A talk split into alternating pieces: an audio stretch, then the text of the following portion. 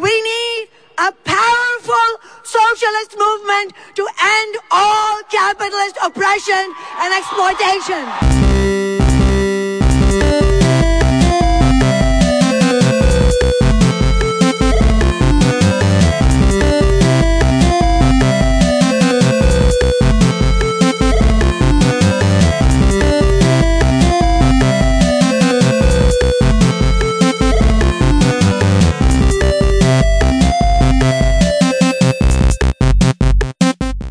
Trying to think of. I think that is pretty much.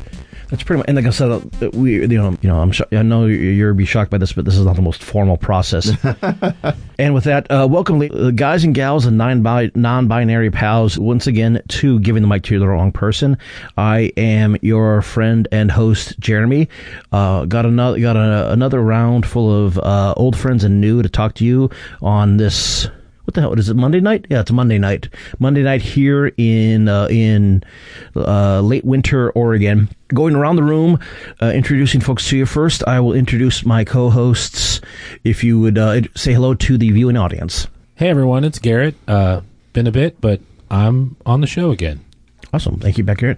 And join us again. Our, I think, uh, one of our. Uh, we're going to talk about the the vile business that is electoral politics. and we uh, we have our uh, our first. We've already had Paige Kreisman, um, uh, Oregon State House candidate for House District. Oregon House District 42, the House district that I'm currently sitting in, uh, on the show last fall. And so now we're talking to, would be, what is it, just overall House District or is Oregon House District? It's the third district of Oregon, Yeah, third district of Oregon. Uh, which you're also in. yes, which I am also in. So it's like, uh, yeah, I only interview DSA endorsed court, uh, in, DS endorsed uh, candidates that would personally be uh, my own elected officials if they actually go on. Would you introduce yourself to the viewing audience? Yes, my name is Albert Lee, and I am the DSA endorsed candidate repre- to represent the people of the third district of Oregon. And uh, thank you, Albert, for coming out here and spending some time on your media whirlwind. Whirlwind, whirlwind. I'll get that word right one one way or the other. Whirlwind of a Monday. Um, let's just see, because I, I am trying to make try to try to make a point of talking to at least all the DSA candidates. Because if nothing else, it's like this is how I contribute to the movement. I I uh, I can like you know talk into a mic and then cut everything together and put something out, and maybe a few hundred more people will hear it and be inclined to support you know, we, each do what we can. Um, could you, I'd say, start things off? Could you do a bit of a, like a like an intro or a pitch as to, I guess, your own background and why you decided to uh, uh, to throw your hat in the ring uh, t- uh, in the uh, in the Oregon Democratic primary? Certainly, Jeremy. Thank you for having me here tonight. Uh, Garrett, thank you for joining us as well. Happy to be here. Yes. Well, my name is Albert Lee, and I am running to represent the people, and I always put that as an emphasis the people of the third district of Oregon to the United States Congress, because I believe, first of all, that democracy requires choice. It is something we haven't had here in over a generation. We face a series of crises here in this district, across the country, and around the world that require bold action now, and not just inspirational and aspirational words. I believe in the basic tenets of the Democratic Party when it comes to diversity, equity, and inclusion. I think it's time that we uplift some new voices from some other backgrounds, from some other lived experiences to represent us here in the most diverse district of our state. And lastly, I think it's time. I think it's time that we end this oligarchy, this rule by elite, multimillionaire career politicians ruling over us and replacing them with citizen representatives who know the struggle, who won't take corporate contributions, and who will truly represent and fight for the people. Absolutely. I thought it was interesting. I just want to talk about this because I think it's it's something that I wouldn't have thought about before I came in. Is that you were saying um, in our sort of preamble to recording that you have a shift at 3 a.m. in the morning, uh, and what's that like being a working person running for office? Because you're basic. I mean, do you ever sleep or what, what happens? You know, I sleep in shifts. it's funny because um, I, we have a nap room in, in the place that I work, and I take a 13 minute nap uh, in the early morning, uh, a 28 minute nap at lunch, and another 13 minute nap uh, in the afternoon. Um, now, why am I working uh, the shift job? And, uh, and you know, I've had some people that have tried to shame me for my shift job. Really? Uh, that- Seriously? Yeah. yeah. It is just like you know, I stepped down from being a dean uh, at Portland Community College in order to make this run because I was told that I couldn't, uh, you know, hold that position and run for office. Yikes. Um, so uh, I am working a shift job to at least stop or help uh, reduce the hemorrhaging of our finances. yeah, you need some money coming Uh, in. some Absolutely. some money coming in. All right. Uh, but uh, yeah, I get up at three in the morning, uh, knock out some emails, and then I get to work by five. Uh, by uh, one in one thirty in the afternoon, I'm off, and Mhm. then it's campaigning from that point until I go to bed. Um, and that can consist of interviews. It can consist of uh, canvassing, uh, trying to make phone calls to raise more money because, again, we are 100% funded by people and not corporations. And it's really funny because the incumbent has on his um, website about how he wants to end Citizens United and how he wants to uh, get this, how he wants to actually have publicly financed campaigns so we can diversify our leadership. but at the same time, but 60 not not people running against me. Right, Yeah, but sixty-five percent of his funds are corporate funds. Right. Yeah. So it's just like that lip service progressivism is exactly what I'm trying to fight against. I mean, far too many of us have become complacent with uh, the business as usual. You know, people don't really pay that much attention to our 24 year incumbent. Think that he's typically a good guy, but when you just scratch the surface, you see that he's telling us one thing and Right. the exact opposite. My general impression of him is that he's really well liked. Yeah. And uh, I'm not sure what he has or hasn't done. You know what I mean? Right. I mean, he's just sort of a. I don't know. I don't know what it is. I'm not going to try to ask you to to comment on that, but I just Well, you know, I think I think that he's got a brand, and he's Yeah, built up a right. brand for over a quarter of a century, uh, and people are comfortable with that brand. Um, people that don't necessarily have as much at stake are comfortable, Mm-hmm. but when you have more at stake, you're not comfortable. Yeah. I mean, and we're at a time where I feel like there's this awakening of people that felt like the political process was closed to them. Yes, And, you know, you're stepping in. There's a lot of can- more candidates like there's you stepping in. at least 120 progressive candidates. I mean, and when I, I hate that word progressive because it doesn't mean a damn thing anymore. Uh, but there are about 120 candidates out there that aren't taking corporate contributions, that are standing up, that are saying, you know what, it's not time for me to wait in line. It's it's time for me to stand up to represent the people.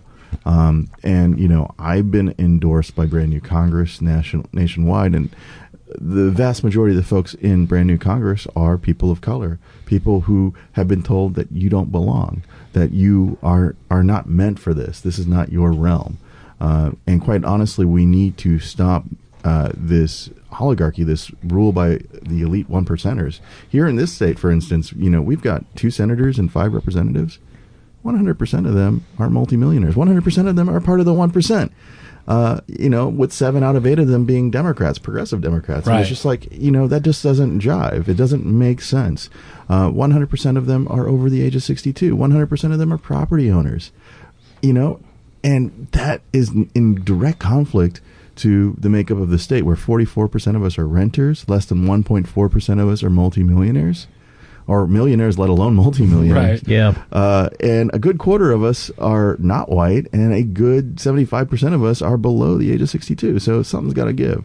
Uh, if you want, um, you know, true representation of the people, they gotta gotta look and sound and act like the people. right. Uh, similar to I think what you, what you mentioned about the corporate cash, can you explain to folks, um, well, say outside of Oregon, endlessly here in Oregon too, about our particular the particularly delightful nature of our campaign finance system here in our lovely state? Well, yeah. So, uh, luck, fortunately, I guess I, I'm, I'm being outspent right now, hundred to one by our our incumbent. Uh, but we abide by the federal cap, which is twenty eight hundred dollars per person. Um, but if you're running for local office or if you're running for state office here in Oregon, it's unlimited. Yep. It's unlimited and it is grotesque. Uh, so let's just put it this way. That um, is really gross. It is. It Yeah. is. It is. And and so effectively, corporations are allowed to bribe and buy off our politicians. You know, I know that the Republicans walked out again today, didn't they? Down in That's Salem? what they I did- read, yeah. they, Yeah. that headline was around there, and of course they did. Yeah, but I mean, both sides of the aisle down in Salem. I mean, we have a super majority of, of Democrats that haven't been able to do anything, and it's not that they haven't been able to do anything; it's because they're being bought off Right. to not do anything. Um, so you know, the money in politics is truly the root of all of the issues, crises that we face, from our climate emergency to homelessness to the wealth gap to the to the minimum wage, uh, the suppression of the minimum wage, everything. And any, if you name anything, I can give you a direct link to money in politics. Right. Yeah. Yeah, uh, f- uh, folks, there's a lot of news about, say, like Amazon, in particular, out here in the Pacific Northwest, participating in not just Seattle ones, but there are there are extremely local candidates slash incumbents who are taking Amazon dollars. Mm-hmm. Um, okay, that, that's. Do you want to do any biographical info? Yeah, sure. Yeah. So, um, you know, I, I often start off by telling folks that I'm a sixth generation American and an immigrant at the same time. Um, I was born in South Korea, where my African American Army dad met my Korean mom during the Vietnam War. Now, growing up in the States, I grew up in working class St. Louis, next door to Ferguson, a little village called Moline Acres, right next to Ferguson. Um, my my mom worked two jobs. She worked as a cook at a nursing home in the daytime and at a fast food joint at night. And my dad was deployed for most of my childhood in the army. Uh, but she worked those two jobs in order to put my sister and me in a Catholic school because our public schools were truly separate and unequal. And the fact of the matter is, if she didn't get us a decent foundational set of education, we'd probably still be stuck uh, in North County, St. Louis. I wouldn't be talking to you guys right now. Yeah. Um, now uh, we faced uh, some uh, pretty hairy stuff when my dad got back from the service. Uh, domestic violence when I was in high school led to our homelessness. Um, I ended up going to five different high schools in three different states. Jeez. Um, Homelessness for you personally. Yeah, You, you yeah. left home is what is, is yeah, I, okay. well, here's the thing. Just I making mean, sure I understand. uh, my my dad almost killed us, and uh, uh, I one night I and my mom and my sister packed up our little Chevy Cavalier, and we started driving east. I drove them at the age of sixteen east on the highway, probably the second or third time I've been on the highway, I seventy, and we just kept going east. Uh, we ended up outside of Pittsburgh in a battered women's shelter. Women's shelter. Um, we didn't stay there long because it's a cycle, and we ended up going back to St. Louis, um, and uh, because that's just kind of the cycle with domestic violence. And Shit hit the fan again. We left again. Um, you know, uh, we ended up in a shelter outside of St. Louis. Uh, uh, it's another bed and women's shelter. I was too old for them, so I was separated from my mom and sister and had to go to a youth shelter. Uh, got to uh, experience the loveliness of that youth shelter. And- Right. and I got to tell you, places like that attract predators.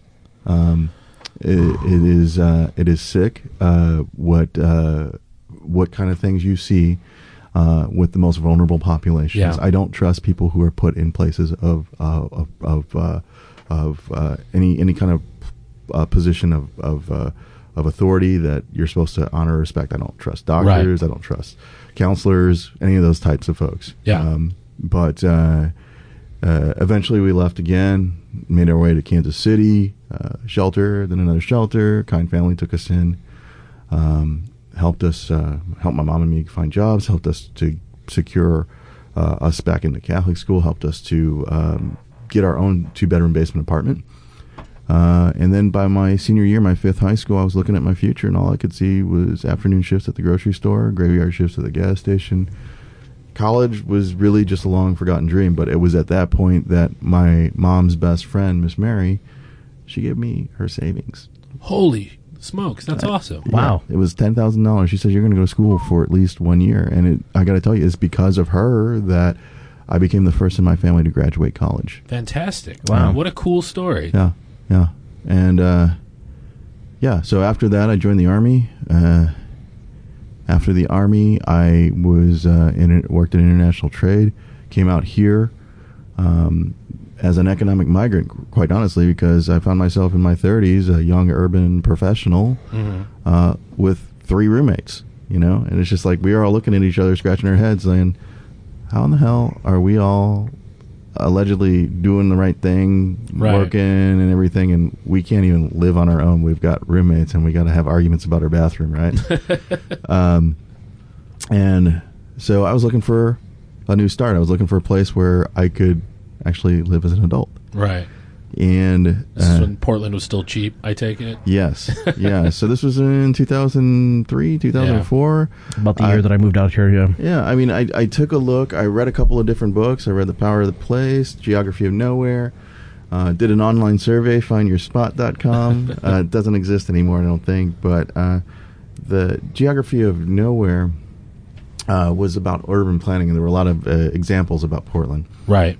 Uh, the power of place really talked about how who you are can align with the place that you live. Uh, you can either grow and thrive or wither and shrink, Mhm. depending on how that matchup is.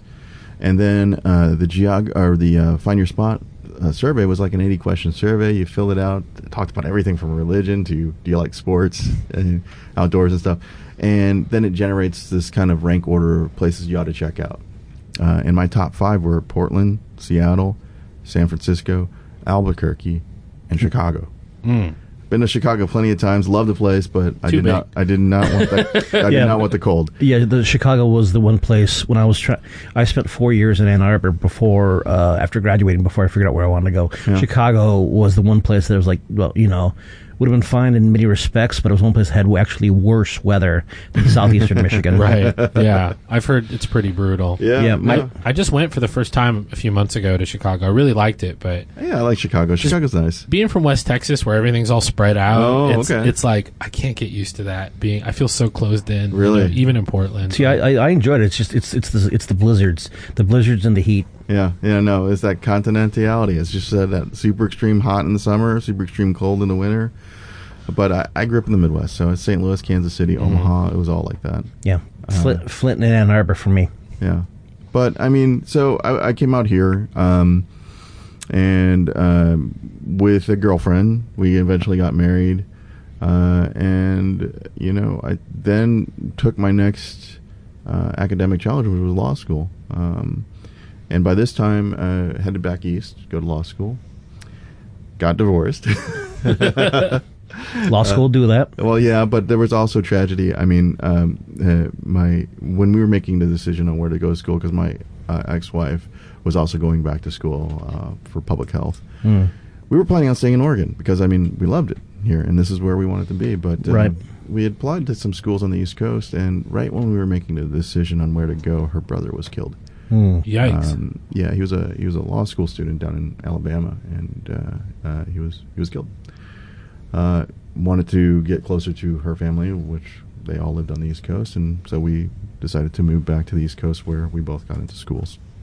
Um, you know, a combination of different things. I mean, first of all, law school and, and professional school does not go hand in hand with with marriage yeah, keeping. Uh, but uh, you know, um, I don't think I was probably there as much as I should have been for Sure. for her Mhm. with the focus on, on school and and obviously there's I mean that's rough. It's hard. I mean, and it's hard to be a person in that in that position. Uh, um, you know, you know, it's not like they gave you training on how to how to No. help, help someone through that. So yeah, that's a, that's a totally it's a very difficult and the, this yeah on top of the stress of getting an advanced degree. Mm-hmm. And I don't know uh, how East Coast schools differ from West Coast schools, but I just feel like East Coast culture is way more Uh, yeah, you know East Coast uh, culture is hard bitten if you'll if you'll excuse the phrase. Yeah, yeah, it is. Uh, It is. Um, but you know, I mean, I guess all's well that ends well. Um, she graduated and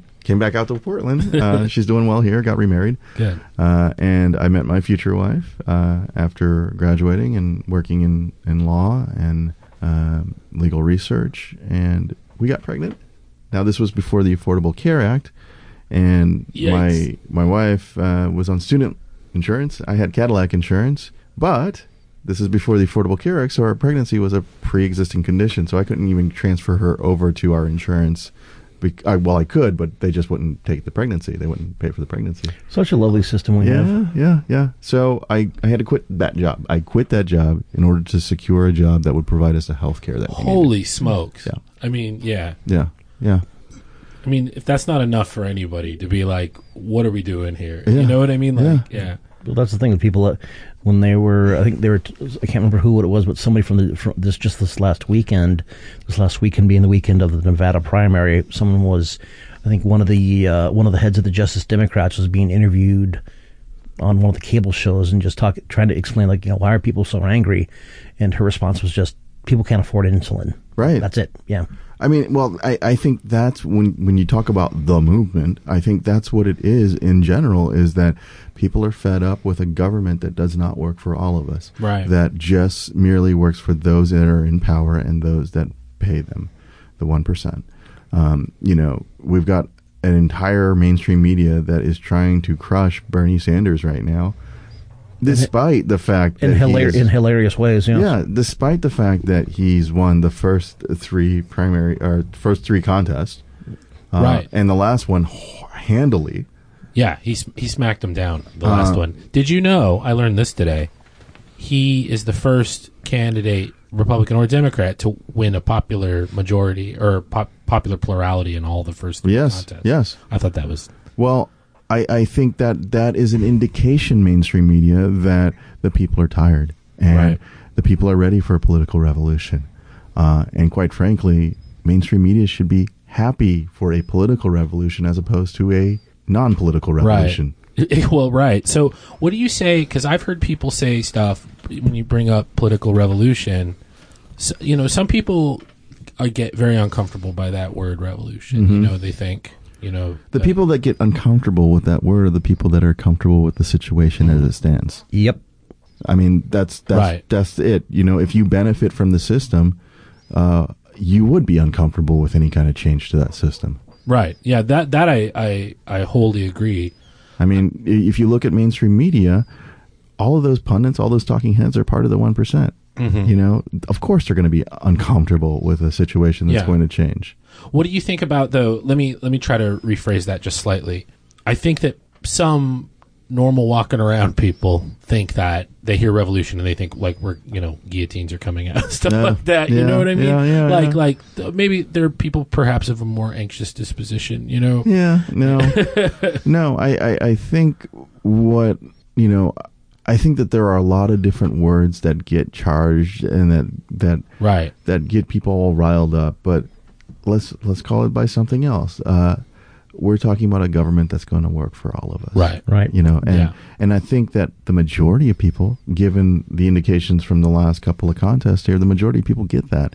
You know, when you have uh, the service industry workers in Las Vegas going against their union to vote for Bernie, Isn't that wild? uh, that's telling you something. It tells you that even within the union structure, those at the top, the managers, uh, are, are separate from, from the frontline workers, from the from from the people who are going to be impacted. And they're look, you know, I love my I love my health insurance that I'm getting through uh, through the union, but guess what?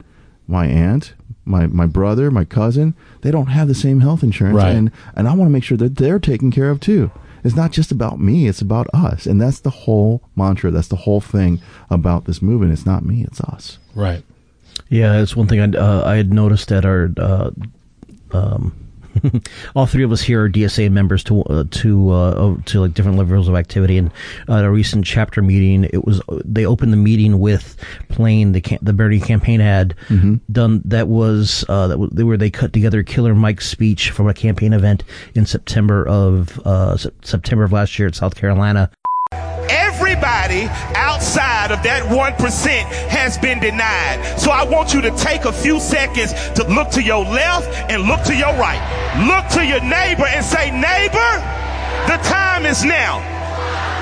There are more of us. We're stronger. We will wait no longer. which if you get a chance, I heavily recommend watching the entire the entire event just from both Nina Turner just tearing shit up to like Killer Mike just again just, all I say is listen to find the camp the Killer Mike campaign ad. It's something, but it's um, realizing that yeah this move. Um, for better or for worse, this movement has twinned itself with the Bernie campaign, and it's kind of a thing of like, well, this is we're in it, so let's do it. What do you mean, Jeremy, when you say this this movement? You talking about DSA? But not just. Well, I think DSA is part of. I think the the, the movement In is emergent left politics. Yeah, in the uh, United in States. yeah, it's kind of a, a, yeah, a resurgence, kind of just the beginning glimpse of recovering. And we've talked about this on the show before. Of like we have to relearn, not just you know basic shit that we've lost for or have kind of you know been helped to forget over the last four decades.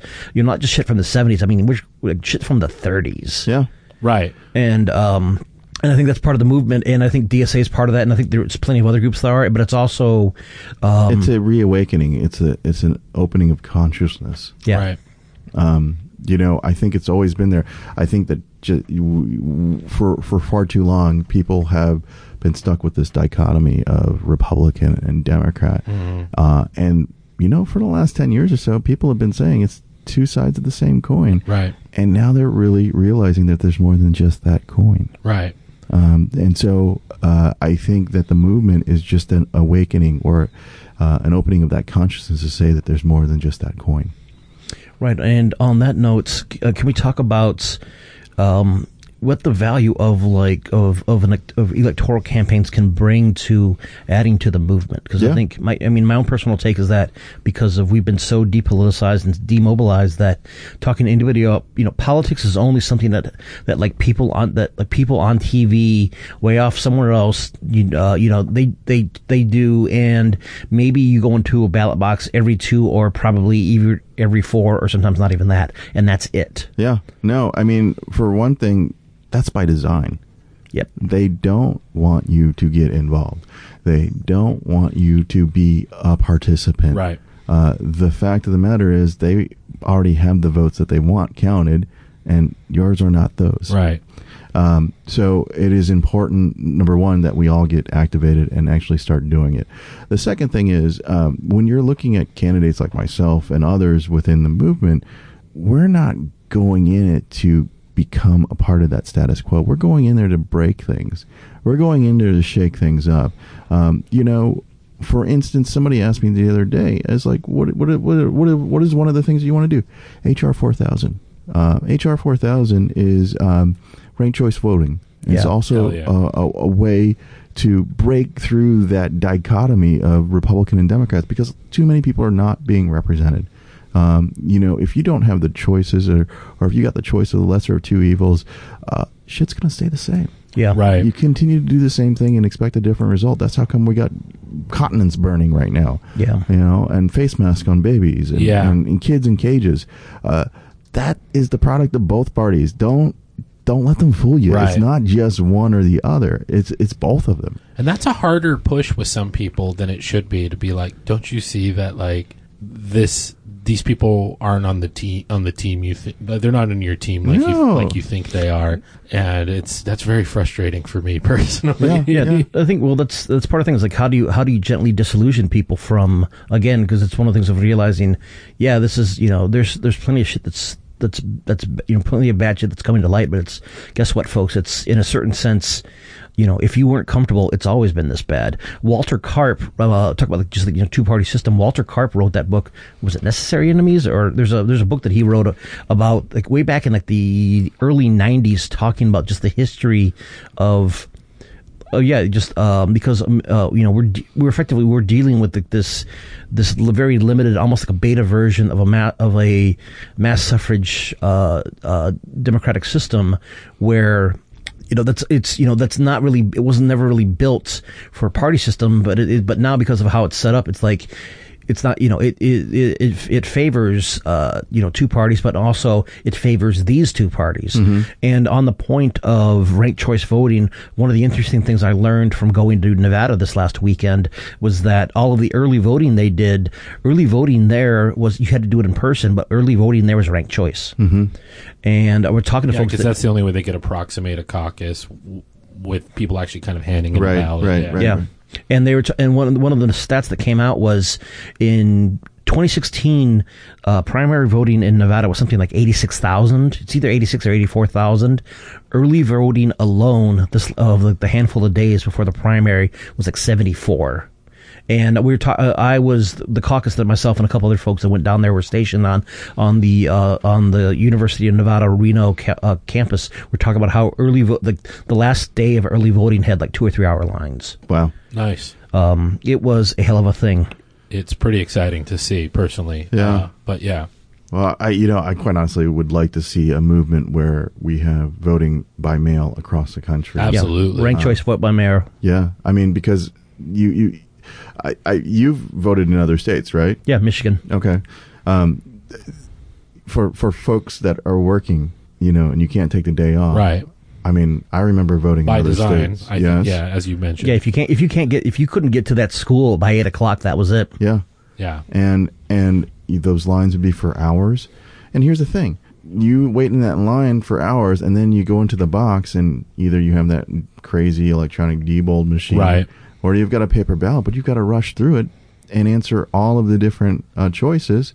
Um, but basically by rote memory because you don't have the luxury of having the voter pamphlet and the two weeks to mull it over, or maybe over a glass of mm-hmm. wine or whatever. Yeah, I was gonna say this is you know Oregon vote by mail. We vote. We you can vote in a bar. You can you know you can have your cat help you at home. You can um, have a conference with your friends and family and Yeah. openly discuss candidates. You can have a little party. It's pretty sweet, actually. yeah. and some people do, yeah, because it's like you know And not only that, but when you turn in your ballot, you get a text or an email that says, We received your ballot. And then you get another text or email that says, We've counted your ballot. Yeah. Yeah. You know, so that eliminates uh, so much uh, of the squirreliness when it comes to a lot of the other states. And it shows the that that Oregon does it this way, you know, which uh, it it just shows the transparency of how the voting system is often set up to exclude people, right? Especially working people, the people most affected Right. uh, by the you know the decisions our politicians make, and and I just I feel like I'm really certain. This is just me. No one has to chime in. That there are like memos. I wish Julian Assange would have found them. That, said, that basically say like, we don't want poor people voting. You know, like, No, like, why would like, you it- want our poor- lives would be so much easier if poor people didn't vote. You know what I mean? Like, you don't have to have an explicit memo if it's if it's ideological. If it's if it's kind of right? part they of all the mind. just they all just get it, right? yeah, if it's part of the mind. If it's part of the mindset that bre- that's uh, Look, voter disenfranchisement uh, across the board is against uh, the poor. It's against people of color. It's against the left.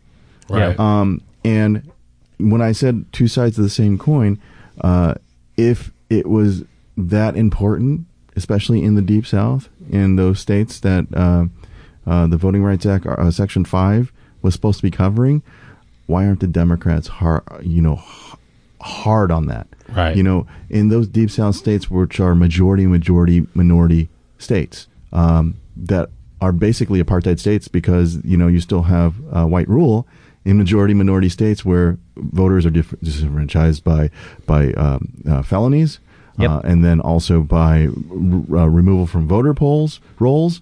Uh, all of these things. If if it, if if it wasn't to the benefit of both parties, you would think that one party would be fighting a lot harder than they do. right? Yeah. I can't remember who said it. Somebody was like saying that. Well, two bits. One, like the Texas is not a red state. Texas is not a purple state. Texas is a is a non-voting state by design. And the other bit is that uh, Mississippi vote Mississippi voted for Obama in 08 by uh, by 44 percent. It was like that close, even with all the systemic shit pushing down. Yeah, Wow. All of the people. That's the that's the one thing, and we've talked about this on on other episodes of the show. Like and that comes down to just people not showing up or not being able to vote. Not Yeah, being able to yeah, vote. yeah, not being yeah. able to vote. and some not showing up. I'm sure because they're just so disgusted by the whole process. Oh wait, and, or getting the robocall saying, "Hey, you vote on Tuesday, and these Oh. other guys vote on Wednesday." Yeah. Or you got to go over here to go vote. the um, or you have, uh, you know, they have two Diebold machines over here, and the other place has twenty. yeah. Oh yeah, and like And the it- poor the poor county. There's the there's only one or two machines. Yeah. one with an out of order sign on it. Yeah, yeah. and that and that's the thing about talking about waiting in line. I can remember I moved here right in the, in uh, in September of 04, right in the heat of the of that can of that election, and I started. You know, it was the first that was the first uh, election I ever volunteered in because I was like I was doing helping to do voter reg, and I can remember like election night, just all of the um like all of the um you know just uh, again, like Diebold machines, can, like oh, with Ohio, when uh, what's his name, the, the the GOP Secretary of State, like kind of like just allocating. Just so happens that all of the uh, that certain machines went in some counties and they did not go in others, Right. And people were waiting like ten hours to vote, and um, yeah, and it's like I said, it's, it's almost one of those things of like fighting just the popular conception of like what what life in these states are actually like. Because like you have a lot of people who, well, we talked about this before. Like when the hurricanes hit Houston, the people were like, "Well, they voted for Trump, so just let him drown." and a lot of people was like, "Do you know? You know, it's like, or people, or you get like every four years you get like these like blue exit, I don't know, or whatever. It's like, yeah, we let all the red states go. It's like, hey, wait a minute, and like, do you, you know, Yeah. there's you know there uh, uh, Mississippi. Well, not only you know you know yes, let's let's cut off the, the states that have the majority of black people in America, but it's like Cooperation Jackson is in the middle of, uh, of in the middle of Mississippi and far more left and radical than like Yeah. the vast majority of shit that goes on in uh, you know in most in most traditional blue states. Right. But again, suppressed. Yeah. Yeah. And and and that mentality that is that you're talking about where people who are ostensibly of the left, you know, really really kind of just writing a whole group of people off, not thinking about what their lives might be like, how, you know, the It's an absolute lack of empathy. it's so gross. Yeah, yeah, it really bothers me a lot. Uh but anyway, But I mean, it, it, that that is part of the problem, um, and I'm going to call it out here. That's part of the problem here in the third district. This is ostensibly one of the most progressive districts in the country, yet our representative is a middle of the road neo neoliberal um, for the Right. most part, and people are comfortable with that. You know, um, his accoutrement apparently uh, equates to a personality. Uh, a bow tie and a bicycle pen uh, is a personality, or at least it, it pulls him out of a crowd. Uh, but you know, it's it's more than just putting a Black Lives Matter sign in your front door or an "In Our America" sign. You know, for a lot of people, that's enough. I've did my part. I, I've made my statement. But for those people, I say that that statement of yours is I- indicative of your position and your privilege. Right. Because it just demonstrates that uh, for you, you have no real skin in the game. Uh, if if shit hits the fan, you can pass. You know. Right. Yeah. Yeah. right. that kind of gets back into what a lot of you know some of the leftists are talking about how the actual point of of s- the, the point of intersectionality is isn't to you isn't like social media clout like using it as a cudgel on each other it's like to understand uh, in terms of skin in the game it's understand who gets fucked by the cops and why and how Right. You know, in in my lifetime, I'm 45 now. I've been stopped over 40 times uh, by the police, um, and it didn't stop happening until I actually a license plate holder on the back of my car, Interesting. And maybe good gray hair in my beard. I guess I stopped fitting the description at a certain point. Um, but uh, I can't tell you how many non-existent broken taillights I've had. Uh, I can't tell you how many times my tint has been too dark. Uh, I can't tell you how many times I've fit the description. I remember one day uh, in D.C., uh, Chocolate City, I was Yeah. walking my dog uh, Sunday morning at 8.30 in the morning, and I'm walking to my dog in my neighborhood, and a couple of unmarked cars come, and cops jump out, and they said, hey, Tyrone. And I'm keep They said. Tyrone? Yeah, I said, and they, I kept walking because that's not my fucking name, right? Right. Um, yo, and by the third yo, I turn around because I'm like, what's going on? And he's like, hey, are you Tyrone? I was like, no. And I kept walking. And he's like, no, no, no, wait, wait, wait, wait. And I was like, can I help you?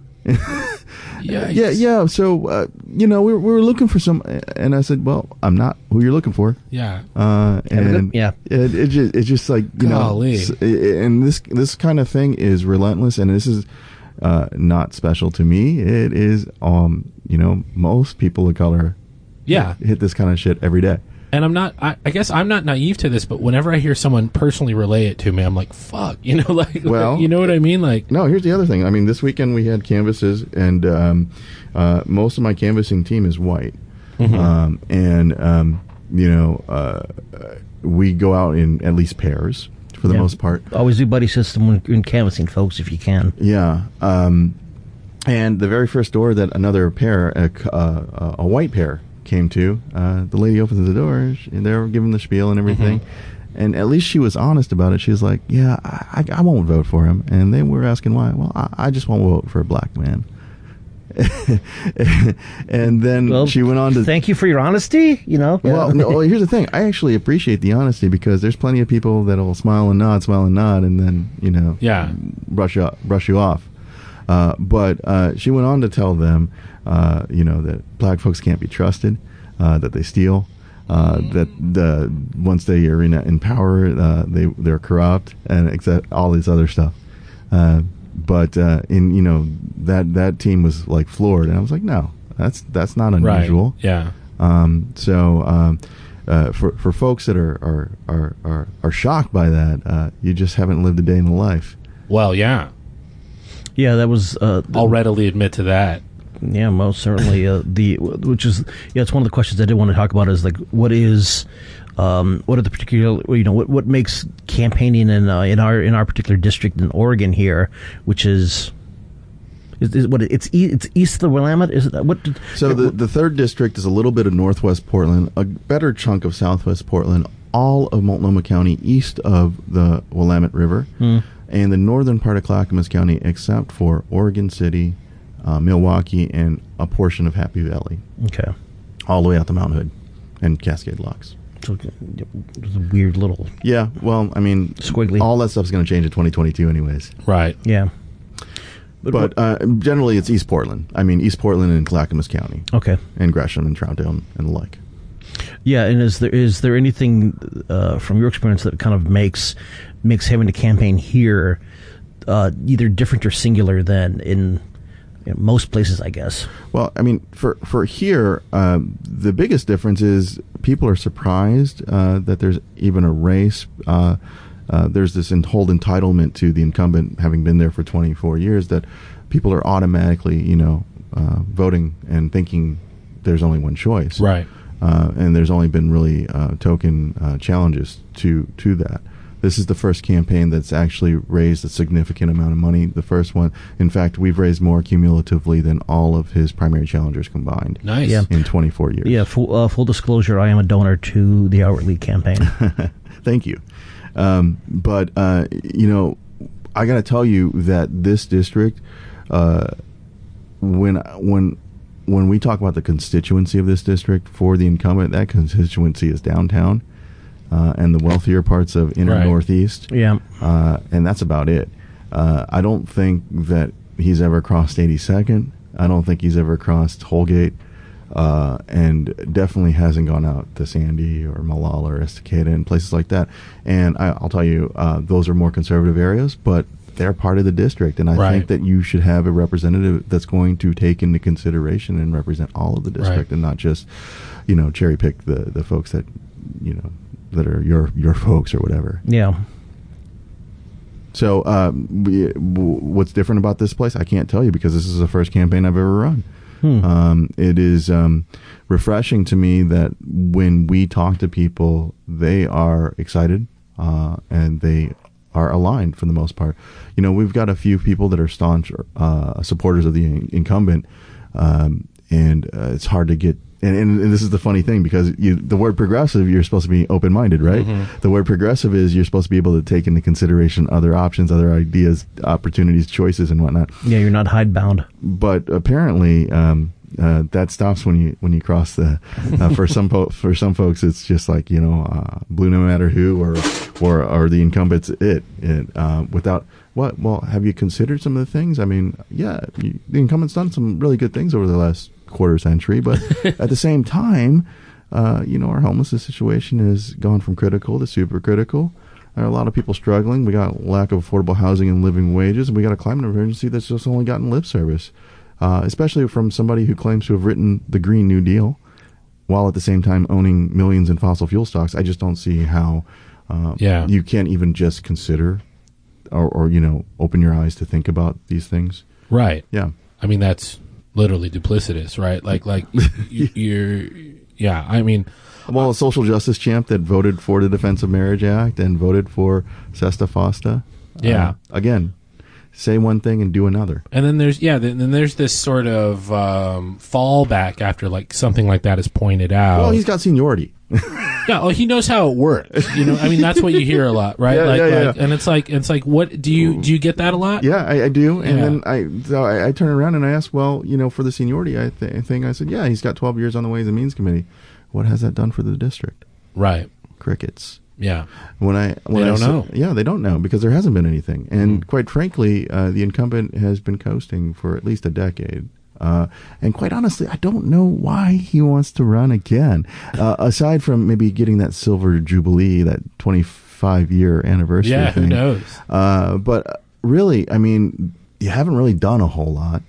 Um, and the things that you've done have actually been damaging to this place. I mean, you know, he's been our transportation guy, so he brought in the antiquated streetcar line to the tunes of hundreds of millions of dollars.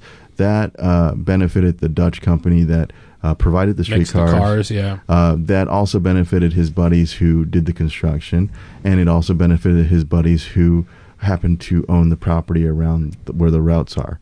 Uh, but the negative externalities were uh, uh, a increase in in, in the, the the property values, which accelerated gentrification Right. and pushed people further out. And again, with the mindset of the third district just being downtown, I don't see how the streetcar really benefits. Uh, you know, Well, you can walk people. faster than that damn streetcar. Yeah, I was say it's the speed. My personal testament. yeah. Yeah. the speed. Yeah, speed being a big thing of it. But what? Uh, yeah. So like, like if you were I mean, I mean, that we- kind of money could have gone to combating our homelessness crisis by actually providing housing for Right. homeless, Would- for instance, instead of you know something for tourists. Would you say that's his biggest accomplishment? Is sort of is sort of pulling that money to? I mean, I look, I don't want to make you say anything. Well, you know no, I mean? no, no. Like- I mean, I, I, I, I, I ask you to go take a look, and you tell me what he's accomplished Yeah. because I can't see anything. I really don't.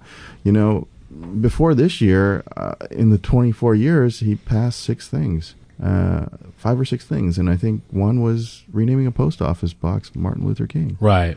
um, you know, protecting the Bull Run watershed. Yeah, that, we need water. That's that's good. hmm But um, you know, he's been a proponent for bicycle and weed, and that's good. You You're know, right. we we all love both of those things, but uh, you know, we have more pressing problems, uh, especially marginalized folks, especially uh, poorer folks, working class folks. We you know we- we're trying to make ends meet.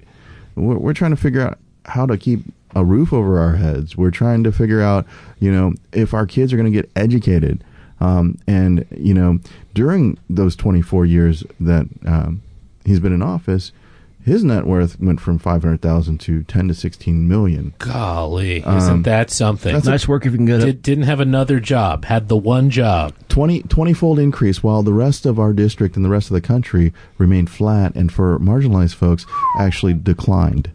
Uh, so, uh, you know, 24 years of him being in office has been really good for him. Yeah, that's that's But- good information. Thank you. But I don't know how beneficial it has been for the rest of us. Right. Uh, and, and, and I think, again, going back to the movement, I think that people are starting to uh, be conscious of this and are becoming aware of this and saying, hey, why are we doing this? Why are we allowing these one percenters to rule over us instead of having uh, a government that's going to work for us? Right. Um, so, uh, in a nutshell, that's why I'm running. Um, I, I'm I'm tired of it. I'm tired of having this oligarchy because, quite honestly, this is supposed to be a democracy. We're not supposed to have kings and kingdoms, earls and earldoms. hmm So, or yeah, aristocrats. yeah. Very little, literally earls in this situation. Yeah. Do you want to? Yeah. Let us take a quick break. Smoke 'em if you got them. Okay.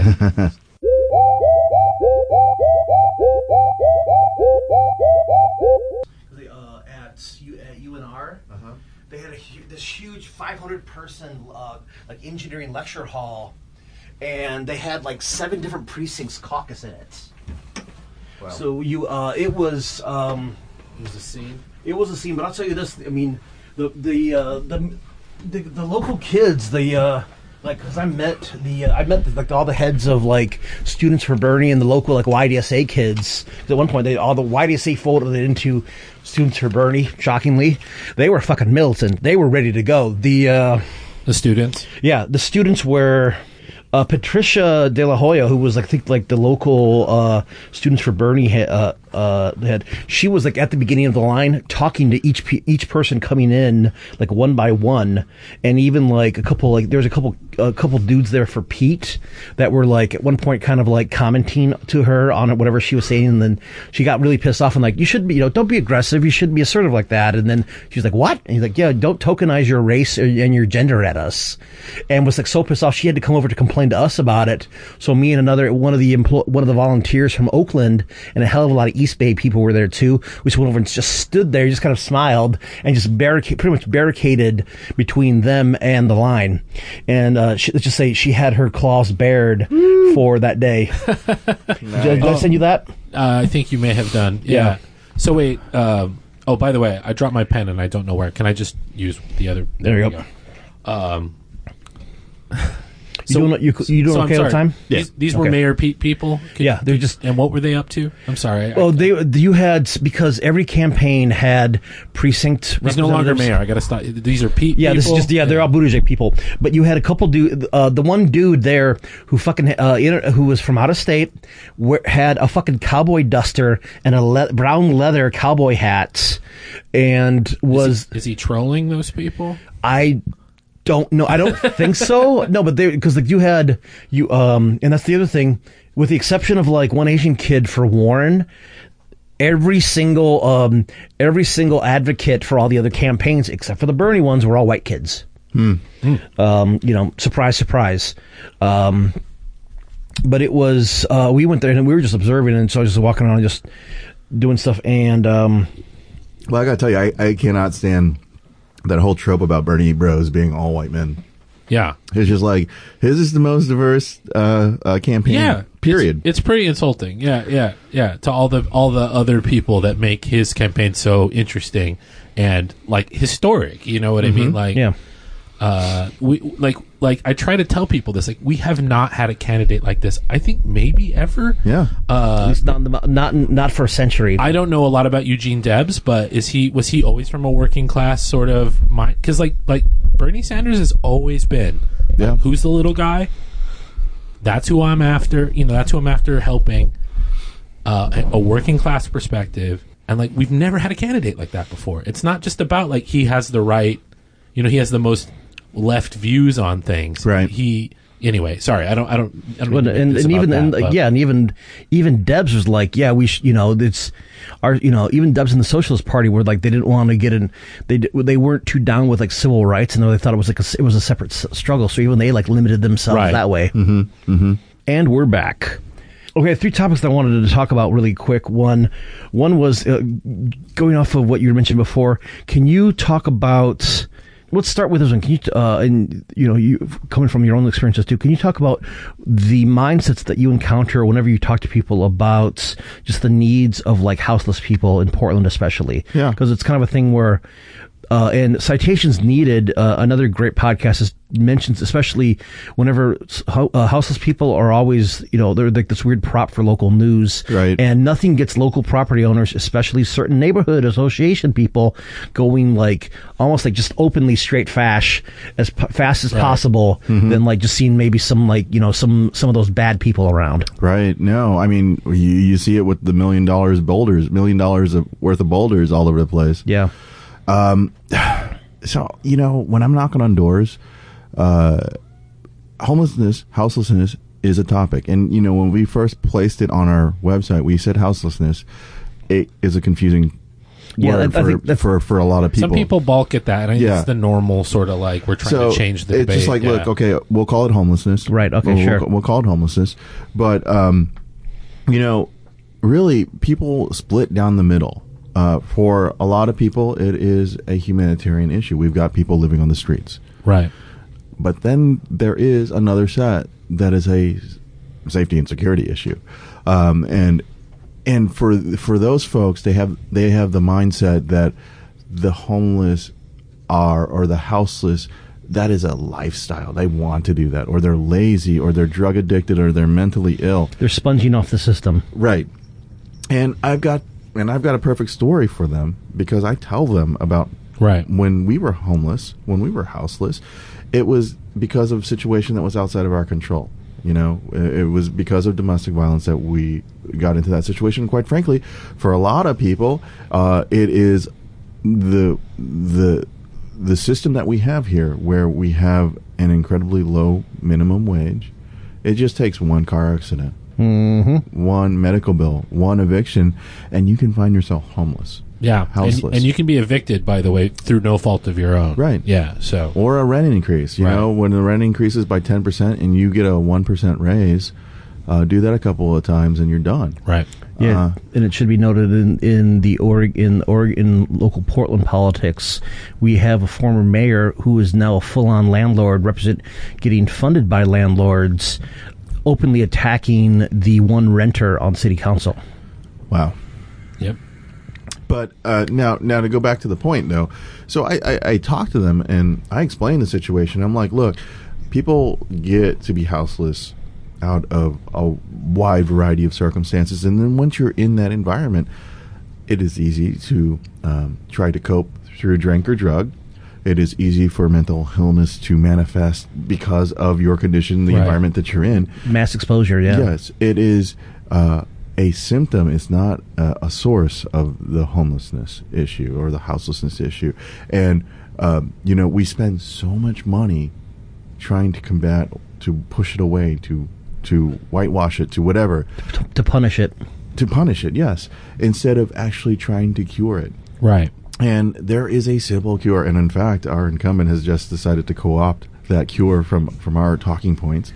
Uh, Yeah, I it- got a flyer, so he must be. Oh, thank you, thank you for bringing up the Yeah, flyer. yeah. So um, that's the second flyer that he sent out with taxpayer dollars. So if you look on it, it says funded by taxpayer Oh, dollars. interesting. Uh, now he did one at the end of the year, and he did that one at the end of the year. Is that legal? Well, here here's here's how he framed the one at the end of the year. the end of the year, he framed it as an end of the year report. Now, I don't Ah. remember seeing an end of the year report any other year Right. before. Hmm. This last one, I don't know what he said, but that end of the year report talked about the three points that we bring up homelessness, the lack of living wages and affordable housing, and the climate emergency. And then this one, what did he bring up? I, he brought up. I, I don't recall. I'm yeah, sorry. Yeah, but it, it, it was just basically an, a free advertisement for him. Or not free. You paid for it. Right. Uh, we we paid for it. Certainly free for him. So I They subsidized that, yeah, a, a taxpayer subsidized advertisement.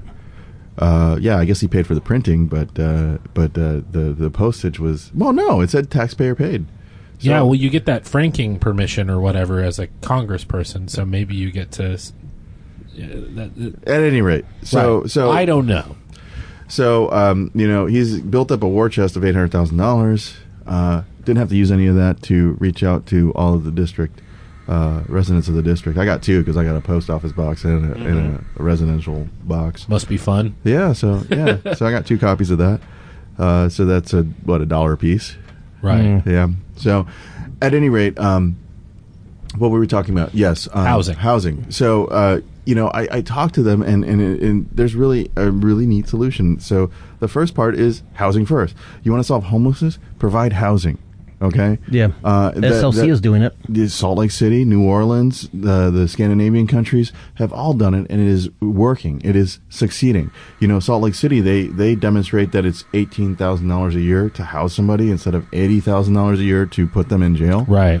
Uh, that, but but again, this is because of uh, uh, you know uh, with a for profit prison, somebody's making money off of it. Right. Uh, but in Finland, they effectively eradicated houselessness this year, Right. this last year.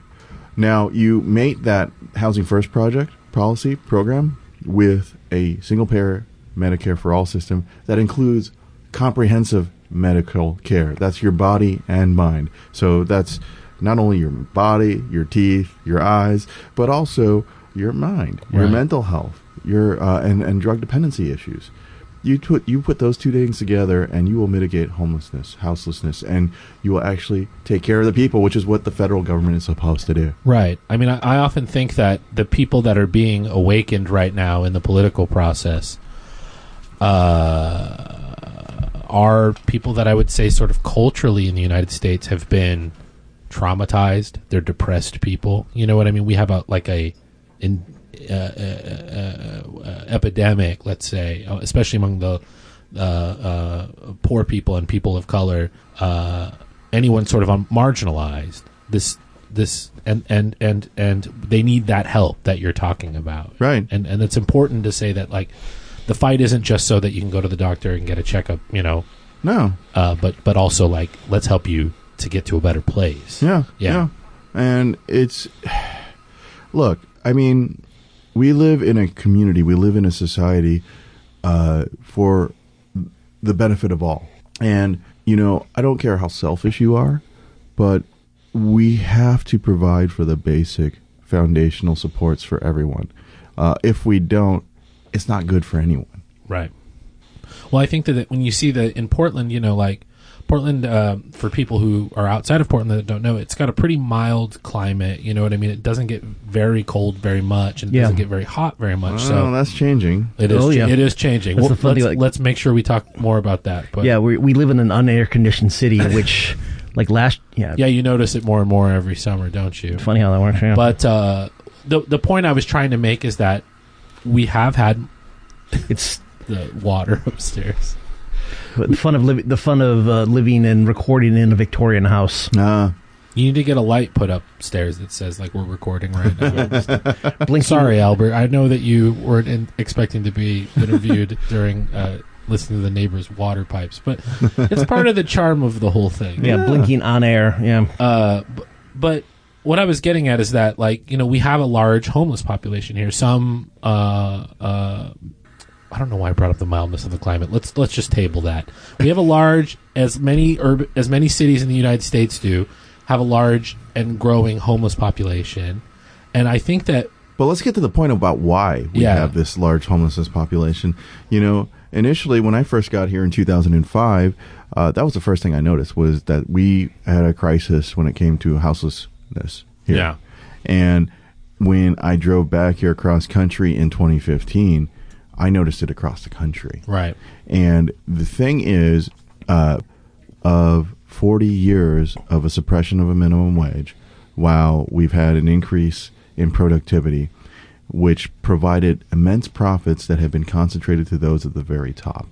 Okay, so we have a system where we have concentrated the wealth. I know that in 2015, Bernie Sanders was talking about nine people owning as much as the bottom half of Americans. Today, he talks about three. three. Yeah, And what's like, it going to be? wow, like what a jump, right? That is an amazing jump. And what is it next year? One, this is unsustainable. And we see that it's unsustainable because we see people suffering. Um, the suppression of the minimum wage is a suppression of all wages. Um, and when you when you are looking at all levels of income uh, for the 99%, a vast a good chunk of us are living paycheck to paycheck right, regardless of what stratus uh, stratosphere or strata you you are within that 99%. Um, that is unsustainable. That is uh, it's got to stop. You know, uh, when we talk about Mike Bloomberg uh, running for president, you know, he spent hundreds of millions of dollars, right? And that sounds like a like four hundred plus so far. 400 plus, right? And it sounds like a lot of money to you and I. But when you look at it relative to somebody's personal income, uh, somebody made the c- c- comparison. He bought a, a large pepperoni pizza. Yeah, That, that Yeah. that's effectively what it was. Right. And when he was criticizing Bernie for having a net worth of two million dollars, his net worth is thirty thousand times Bernie's. right. So uh, the scale is just absurd. Uh, not only is it absurd, it's immoral and is obscene. Um, there is no reason why any individual should have and hold that much money, and there's no purpose to it. There's no utility to it other than to say, "I have it and you don't." Right. right. Yeah, it's kind of a thing that that much because of uh, because money is conceived as as reward as like it's moralized like everything else, so it's seen as reward for hard work, but not. But it's kind of a thing. But it also that whole like you know we have a we have a system where ostensibly you're supposed to be one person, one vote, i.e. each person has an equal amount of power. That kind of you know the two things don't really go, uh, go well together. Right. Awesome. Um, one, I think the one of the other topics I wanted to bring up, especially the, uh, very relevant to, let's say not just Portland, but you know more and more cities. Can we talk about just the the, uh, the racial and classical breakdown of bike lanes and like pretty much who wants them and how they want them, how they tend to get deployed. Yeah. If you want to get into the subject at all. Yeah, no, I'll, I'll, I'll get into the subject because, um, you know, when I was living on the East Coast, I was an avid biker, and it wasn't necessarily because I liked the bike. It was the cheapest form of transportation for me. Um, when I lived in DC, um, I biked because it was not only the cheapest, but it was also the fastest uh, transportation for me. The the bus and the metro would cost me buck fifty to three bucks round trip. Yeah, and- like Metro's up there nowadays, Yeah. isn't it? Yeah. and uh, you know driving a car is parking and, and, and fees and everything else so uh, i biked year round uh, in dc uh, because I, I couldn't afford to do anything otherwise uh, so it was a necessity um, now i know plenty of folks that uh, bike and commute to work uh, out of necessity here Mm-hmm.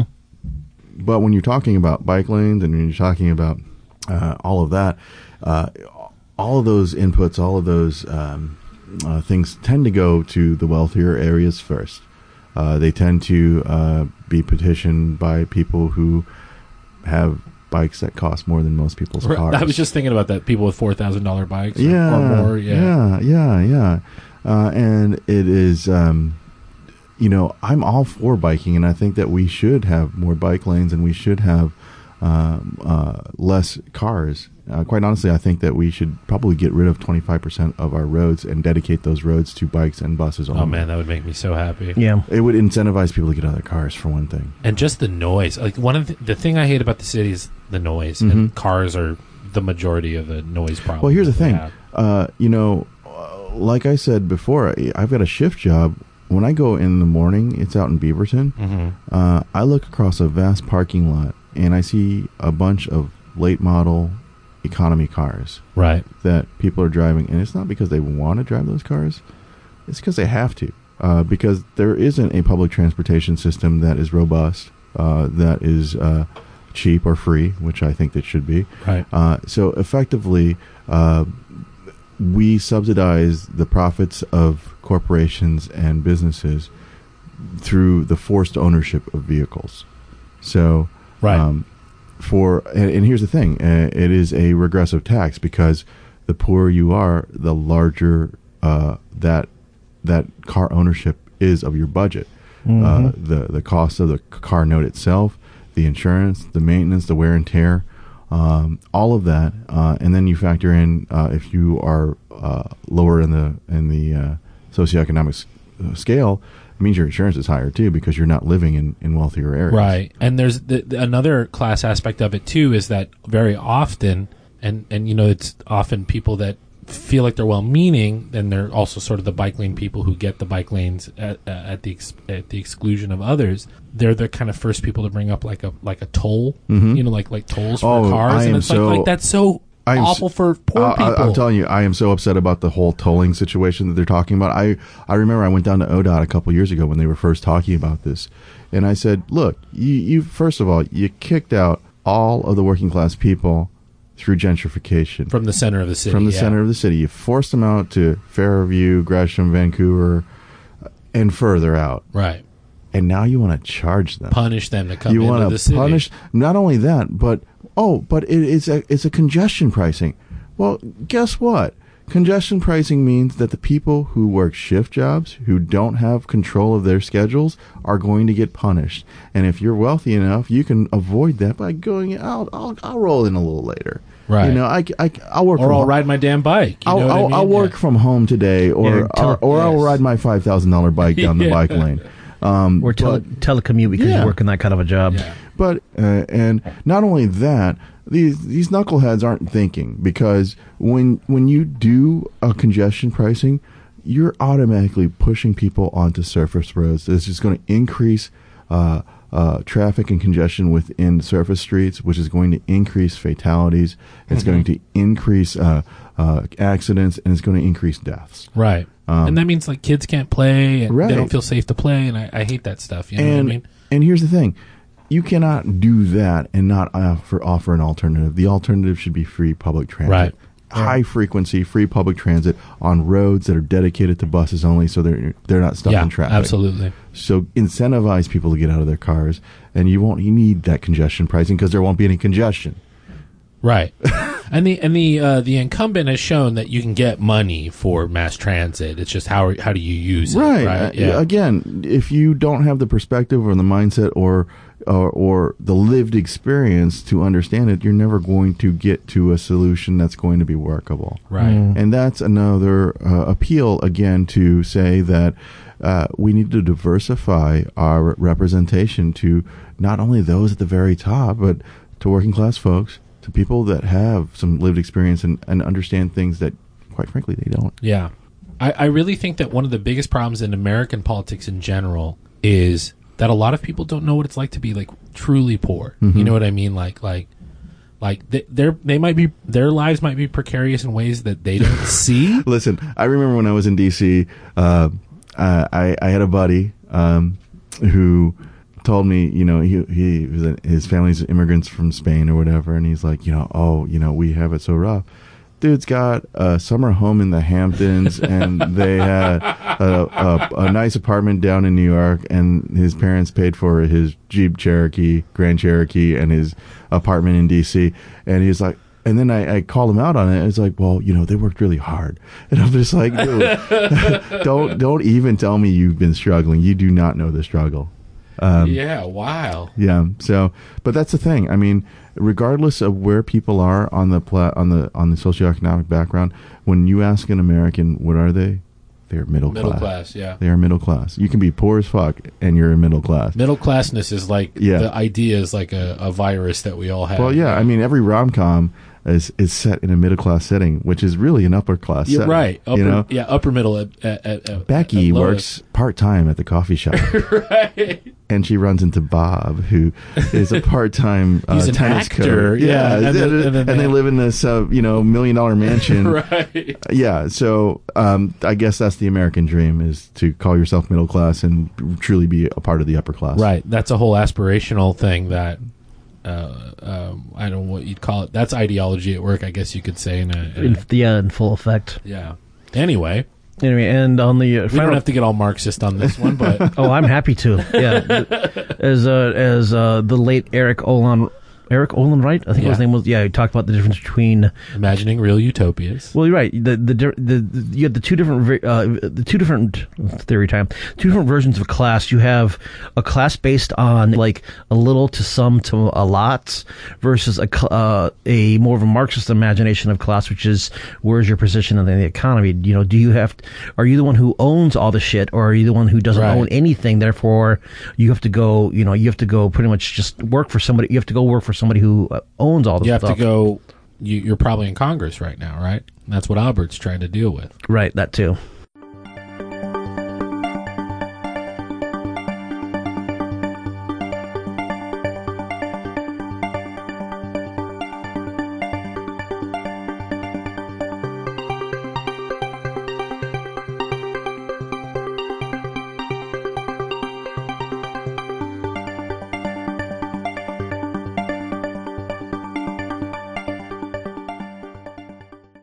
And again on that note on the let's uh, because it's an, ex- an extremely uh, an extremely topical subject uh, can we talk about the bernie sanders campaign Yes, I got to tell you. Uh, first of all, the reason why I'm doing this is because of Bernie. Um, in 2015, he was the first candidate, first politician that I ever gave money to. Uh, he was the first uh, candidate that I ever knocked on doors for, first candidate I ever made calls for. Uh, same with my wife. He he activated both of us, and we gave and and volunteered multiple times. And then, um, you know, at some point, he apparently lost the 2016 primary. I guess. I, yeah, but um, uh, at that point, my, my wife and I kind of looked at each other and we were like, well, well shit, what now? You Yeah. know, our candidate lo- lost, apparently. But we really kind of held on to what he said, and it was not me, it's us. And so we started getting involved within our community. So I started getting involved with a lot of different things, including uh, I jumped onto TriMet's Transit Equity Advisory Committee, which Cool. kind of works and makes sure that uh, whatever major things that TriMet does, we, we take a look at the disparate impact and how it affects all people, uh, in particular marginalized folks. You know, you change a bus route, that's going to impact somebody, right? Yep. Every bus route change, yeah. without a doubt. So uh, I got uh, appointed to the Citizens Review Committee, which is the police oversight committee from the city. So Mm-hmm. uh, city council appointed me to that. Um, there was an 11 panel, uh, 11 member panel uh, that did police oversight uh, review. listen to some really horrendous, Yeah, that's we could do a whole Horrendous. episode on that. I feel like horrendous things that cops do and get away with. Yeah. it's- Um, the the sad thing about it is that that that group, that organization, is really window dressing for the cops. Um, there's, Oh. there's no, there's no teeth to to the situation. yeah. I'm not surprised. Um, the the you know the standard of review is such that uh, basically uh, anything uh, that happens is okay. Uh, so long it's just to look like they're doing something. Right. So the standard of review is would a reasonable person within uh, the what is how does it go? Would a reasonable person uh, within uh, could a reasonable person have come to the same conclusion as a reviewing officer? And ninety nine percent of the time, the answer is yes. Uh, a reasonable person could have come to that conclusion. It's not whether or uh, that decision was right or wrong. It's not whether or not that that initial act was right or wrong. It's whether they could have come to that conclusion based on the evidence that was and provided. that's to them. probably has something to do with uh, uh, um, legal. Yeah, yeah. yeah. yeah. So uh, window dressing for the cops. right. Um, you know, I started getting involved with uh, the uh, APANO, Asian Pacific American Network of Oregon, social justice champs, uh, with an API focus, but really looking at uh, social justice across the board within the state and the city. Uh, got involved with the NAACP, found out that that wasn't really doing as much as I thought it was doing. Um, kind of stepped away from that. Um, and in addition to that, worked with the, the Giving Tree, which is a uh, an organization that works with folks that are in low income housing, like the Morrison and Helen Swindells and Fountain Place, uh, uh, uh, single room occupancy, and really trying to increase um, a community there. So the first thing that somebody gets when when they finally got a place of their own, you know, four walls and a roof and a door, is they close themselves in Right. you know, I got a place. And so what the Giving Tree did was send out resident volunteer coordinators and stuff, and they knock on doors and say, "Hey, how's it going? Would you like to meet your neighbor? Hey, would you like to come to a movie night?" Basically, to rehumanize people that have been dehumanized for Right. years. Uh, Very and, cool. And and so that that I thought that was really cool. Um, but in, in in addition to that, I started getting involved politically. I started I joined the Democratic Party. uh, my wife and I became uh, elected precinct committee people, and we were there to change the world. And so we, we go there and we found out that uh, Oh. oh. Yeah, you can see the uh, the acceptance uh, up there on the wall. That is my uh, my little uh, welcome to be a CPC that I got elected to in May of 2008. yeah Also, I did uh, to support your guys' campaigns. I did rejoin. Yeah. I did uh, like petition and rejoin as a CPC for the local PCP. A PCP, yeah, Yeah. or whatever it was. Yeah. for Yeah. uh, for Mult Dems. But I, I also did uh, get elected to the state central committee, um, and I I got the most votes for Multnomah County. So I guess that's something. That's cool. Um, but uh, in addition to that, obviously joined the Democratic Socialists of America, uh, Mm-hmm. has, have gotten involved. And what I found was that, uh, you know, on top of my 50 plus hour job as a dean, I was doing another 10, 15 hours of volunteer work on the side. Uh huh. That didn't feel like volunteer work. It felt like really getting involved and engaged with the community. Uh, one of the problems was I felt like I was spreading myself really thin. Yeah. And Yep. not really accomplishing Even if much. it feels good, it still yeah wears you down. Yeah, Yeah. yeah, yeah, yeah. Um, but um, you know, kind of step back from a lot of things right now. Uh, I am uh, still uh, board member at Apano, Mm-hmm. and I am a, a member of the United States Commission on Civil Rights. Uh, got that appointment uh, a while back, but I actually haven't gotten. To, I got to sit in on a, one conference call, but uh, we haven't. Re- I think there's another one that's coming up pretty soon. But uh, yeah, so long story short, got involved with civics, uh, got involved with community, got involved with politics, and I said, you know what? Uh, I'm looking at things the way that they are right now, and uh, something's got to give, Right. Because quite honestly, the system, the way it's set up right now, is is a is a is a farce. It, it is a system that is built to maintain the status quo. Uh, and too many people are drinking the Kool Aid. Too many people are Right. just like you know my team raw, and it's just like for those folks, it's like um, gang warfare. It's just like it's just like this College is, sports. yeah, yeah, and it's just like these are real people's lives. It's pretty amazing to hear your trajectory too from like Bernie running, saying like, "Hey, here's someone that's actually different." Mm-hmm. We had a taste of that with Nader a bit, you know what I mean? Yeah, but, yeah. But uh, ultimately, like we we were not ready for that, and Right. uh, to hear someone, wow, this is someone that's really different, and then you get deeper into politics in a way, and then you you start to see, you know, sort of the the ugly Yeah, side yeah. of it a bit, and then all of a sudden we're all we're we're now you are like at the vanguard of uh, something kind of. Jeremy smiled when, when I said that. I don't I don't mean I'm not casting aspersions to the Russian Revolution there, but like you're part of the vanguard. If of, we had a Vanguard party, but like you're you're part of the vanguard of, of this changing mindset, right. Uh, with regard to American politics, and I get really stoked about it. So it's it's just cool to hear it. Yeah, no, and and I, I got Not so tell much you, a question, but a comment. I, th- I think I think that that really is because of Bernie. I, I, I Yeah. He he he has been fighting for this for forty years, and he has been by himself for a very long time. Right. Um, and you know we because nobody likes him, right? apparently.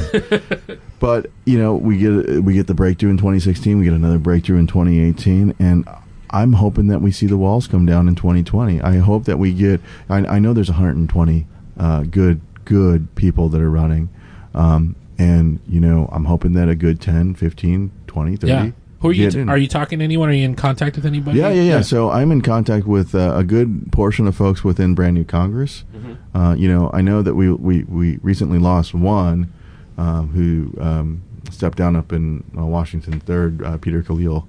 He, he he was a fire, uh, and I, I'm I'm sad to see him go. And I, I've been trying to reach back out to him, but I can understand if you need time away, Right. Because look, this whole system is not meant for mere mortals. This is a luxury. Running for office is a luxury for the wealthy. It is Right. not meant for mere mortals to do. And without support from everybody else, uh, uh, it's not going to happen. And I and I truly appreciate that everybody's giving and supporting Bernie and AOC and and Cenk and others. Uh, but there are others out here, Right. myself included, that do need the support as well.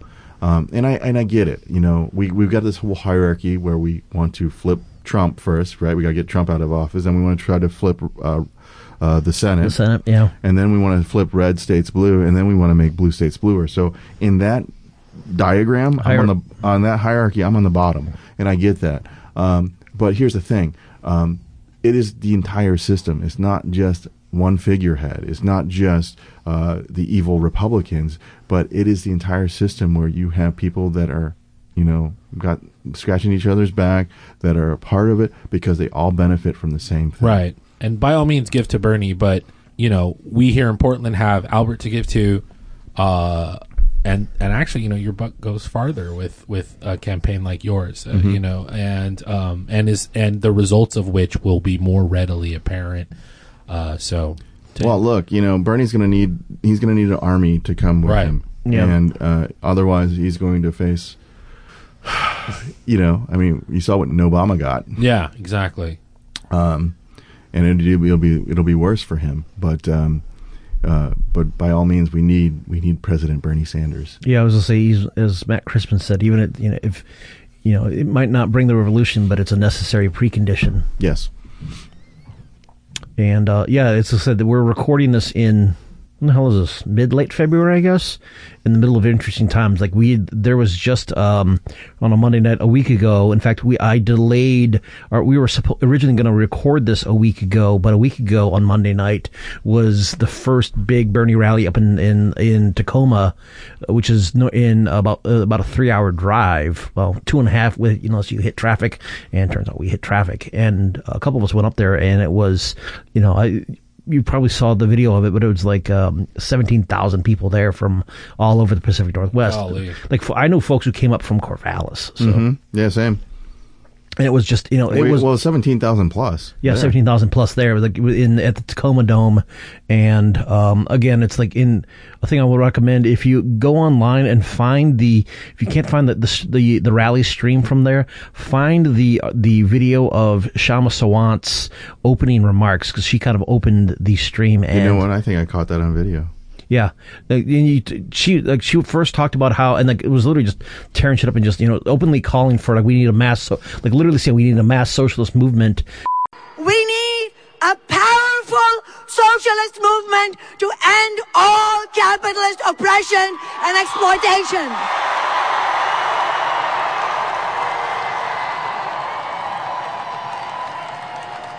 And we you know it's like we need to you know we need to elect Bernie Sanders and we ne- we need to form a, we need to form a, a, a new party of you know of for and by the working class. And the- and and we're like hell yeah there we go. Like uh, you know Socialist Party USA we're you know American Labor Party let's go. And you know even with like you know well-meaning Bernie crowd like like I said straight out said we need a socialist revolution or whatever. And you know 17,000 people cheered her. It was great. So, we need to elect Bernie, and we need a new party of, by, and for working people. it was Yeah, must have been a pretty powerful experience. Yeah, it was hell. We we stopped at, at the way home. We stopped at the Denny's. That is, that's like it's like somewhere between like Tacoma and Lacey. And there's like twelve other people in the Denny's. Of course, night. I've been there, Jeremy. Just Well, no, it's well if you're driving home from if you're you're, you're making that trip from from SeaTac down to Portland. There's that Denny's that's right there. Yeah, we you stopped need, in there. You need some moons over my hammy, and you got to get into that that that Denny's. yeah, the other, you know, the other ten or twelve people who were in there were all were all had all come from the rally, and everybody, everybody had their own kind of like different form of like homemade Bernie shirt. So it was uh, we were in interesting times. Yeah. Well, I mean, it was funny because I had somebody send me an article today from the Daily Kos that said uh, Bernie Sanders and the end of the socialist boogeyman. And it was a nice little article that basically said that the word, the S word, the S word, Yeah, is is no longer um, verboten.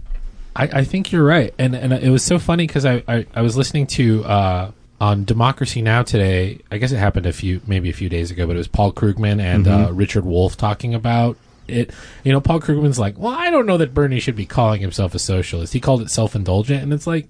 Yeah, all right, dude. like, like I, I don't hate Paul Krugman or anything. It's it's just like it's just like this is your problem that he uses the word socialist. I, it just it seems so cheesy to That's me. the thing. Yeah, I mean, at some point, it's it's, it's not the most accurate, of course, but it's like, I mean, it's like the words. You know, the word social democrat is like less less known in this country than the word socialist. Yeah, is, so.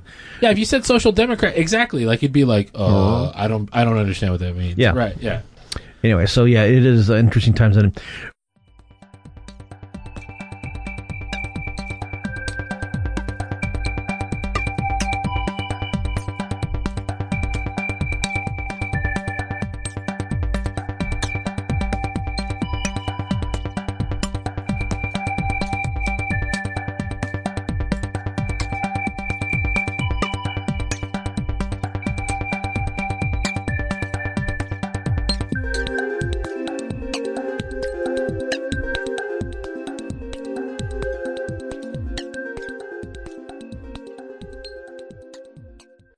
right. Uh, we, well, again, thank you very much, Albert, for your Yeah. time here. Uh, the the only thing we have that's anything close to a regular segment on the show is recommendations on and endorsements. Do you have anything you've been digging on uh, that you would like to share with others? Oh wow! You know, uh, I've been focusing on a lot of campaigning and a lot of working and not a lot of anything else. Um, you know, You I- don't have to go first. Yeah. Yeah, please, you go first. Let me think about this one. Um, what I- what I have, I'm gonna do a thing that I've done before on the show and recommend something I've recommended before, but it's because I had I I uh, it was a book I read that I reread and I got a lot more out of it this time. It's a book called The Passions and the Interests by Albert Hirschman, who's an economist, and it's an Oh, yeah. it's an intellectual history uh, about the the kind of how we got to the point where back in like the time of St. Augustine, like the the the desire to acquire things and money was sort of seen as one of the chief vices to where we are by the time like Adam Smith wrote The Wealth of Nations, where um, it is this like positive thing to where we are now, where like that whole mentality is like kind of metastasized and is bizarre and, and, and kind of gross. Well, not kind of gross. It's to me, it's very disgusting. But uh, but it's a really interesting book. It's not long. It's like 100, and, you know, 30 pages, and goes through this whole. You have to. I I I recommend reading it slowly because you can miss a lot in the subtlety because it is clearly written. Um, something else. What else have I dug or dugged? I saw Malcolm X again. They were playing at the Hollywood Theater here in Portland on on uh, on seventy millimeter film. What a magnificent movie! Yeah, Like, it was. such a good movie. Yeah, it was. Um, so watch that. Uh, I mean, if you can see it in 70 millimeters, go for it. Do I have anything? I'm sure I have something else. Jeremy, why don't you go? Do you have anything? Uh, I will recommend canvassing uh, because it's one of those things where uh, Oh, you have to canvassing one up me with this canvassing getting well, non-trivial stuff. Well, not well. Uh, well, I got trivial shit too. um, canvassing, getting involved, volunteering. Like there are people, be it you know both for both for the Bernie campaign and also for you wherever. Most of you in America are. uh, I mean, because the vast majority of our listeners are American. Shocking. There's also um, there. You know, but we ha- we do have because we're on the internet. We do have a global reach. Uh, if you so if you're in a position to, like I said, just get involved in uh, in like local politics, electoral or not. Um, and uh, you know, some folks can do. You know, you can phone banking is rough. I hate it. However, you can also text for candidates, and the, there's a huge like texting for Bernie thing.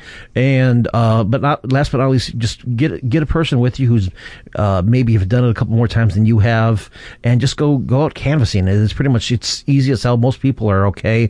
Well, Garrett. I just wanted to say that I've canvassed a handful of times, uh, largely inspired by the Bernie campaign from 2016, and I've never really had what I would call a really bad experience. Like, I think people are really freaked out by it, but I personally uh, w- was very pleasantly surprised by my experience of it. Even when I met with people that were like, "No," Yeah. you know what I mean? Like, Yeah. like it wasn't that bad at all, and it was, you know, it's nice to be out. People people actually like to be listened to. And, Yeah. and that's the thing. You know we've been able to flip republicans. We've been able to flip independents and some pretty far right folks just by having a conversation. Yeah, um, and i think i think people genuinely like to be heard. Yeah, I mean, if they're answering the door, like they're motivated to like listen to you, and you have a moment to like try and change their mind, or at least get them to start to think a little bit differently, and it's pretty cool. I, I really enjoyed it, to be honest with you. yeah Yeah, and uh, as and just this last weekend, uh, and so the other recommendation I have is uh, get yourself a used Nintendo Switch, especially if it comes in real handy if you say at the last minute decide to join a van full of people driving down to Reno to go canvass for Bernie, and you want to stay sane in a in uh, in a van for the nine to eleven hour trip. Yeah, uh, a, a Nintendo Switch and a copy of uh, Breath of the Wild that you borrowed off of another friend are I will heavily recommend that.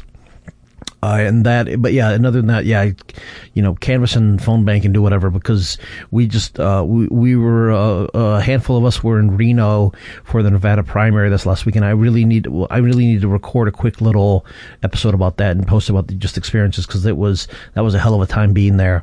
Um, it was, they, they, uh, we got picked up on that on Saturday from, because we were, we were, you know, observing the caucus at, at the University of Nevada, Reno. We got picked up from there and before we even made it to the Thai restaurant where we grabbed food at. They had, they had already called it. wow So that Nice. was, that was, that was, it was that kind of a thing. Wow. So. Yeah, it's we're it is we were living in very weird and uh, very uh, very exciting times for better or worse. Jeremy, do you want me to interview you about the the caucus experience, and I could do it in a real like self important inside the actors studio sort of way? Sure, why not? Just think about it. We'll figure something out.